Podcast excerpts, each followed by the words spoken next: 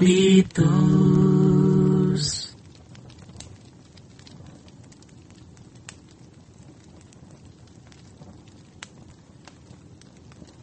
Sobat Habitus, apa arti Bunda Maria buatmu? Apa ia seperti yang orang bilang, bahwa ia bukan hanya bunda dari Yesus, tetapi juga bunda gereja, bunda kita semua? Apa kamu menganggap dia begitu? Seperti ibumu? Kalau iya, apa artinya kamu sering bertemu, bicara dengan dia, melakukan hal-hal bersama?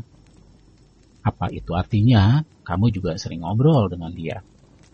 Sharing pengalaman rutin sehari-hari? Atau curhat mungkin? Apa kamu cerita rutinitas sekolahmu yang bisa jadi membosankan, menyenangkan, melelahkan, cerita tentang guru killer, guru favorit, anak baru yang cute, teman yang heboh. Apakah kamu juga cerita soal postingan kamu di medsos? Berapa banyak like, followers, subscribers yang kamu miliki? Mungkin kamu lebih memilih tenggelam dalam keasikan bermain Candy Crush atau TikTok.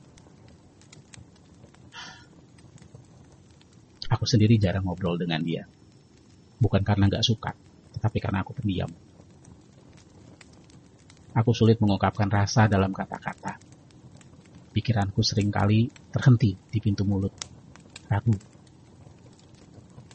Aku khawatir membosankan dia dengan cerita-ceritaku membuang waktunya dengan keluh kesahku, membuat dia khawatir kalau dia tahu aku ini bodoh dan lemah.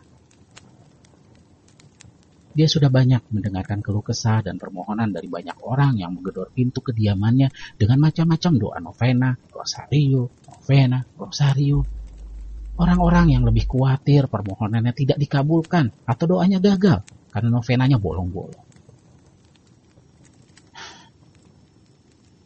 Tapi tetap aja aku merasa nggak lebih baik dari mereka. Ya setidaknya mereka berdoa kepada Bunda dengan sering. Sedang aku, aku enggak. Boro-boro berdoa memuji, menuturkan kalimat doa yang anggun, panjang teruntai. Aku nggak bisa. Mentok-mentok doa salam Maria ditutup kemuliaan. Lalu bikin tanda salib cepet-cepet. Seakan malu berada lama di depan dia. Teman, apa arti Maria buatmu? Apa kamu merasa seperti yang Yesus katakan? Inilah ibumu. Tentu dia sudah menjadi ibu yang luar biasa buat the best one. Tapi aku juga bertanya, apakah aku sudah menjadi anaknya? No. Aku rasa aku belum. Aku belum menjadi anaknya. But I'm trying to. Aku gak mau kecewain dia karena dia selalu ada buat aku. Bahkan di saat mulutku keluh, gak bisa berdoa. Dan saat diriku lusuh oleh keluh kesah, oleh kesalahan yang sering kali aku buat berulang kali. Tapi bunda selalu tersenyum dan dia tidak akan pernah malu kepada diriku.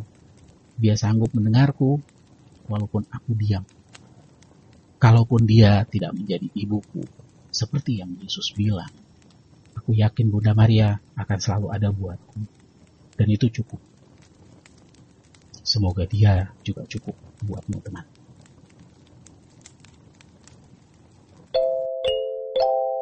Habitus.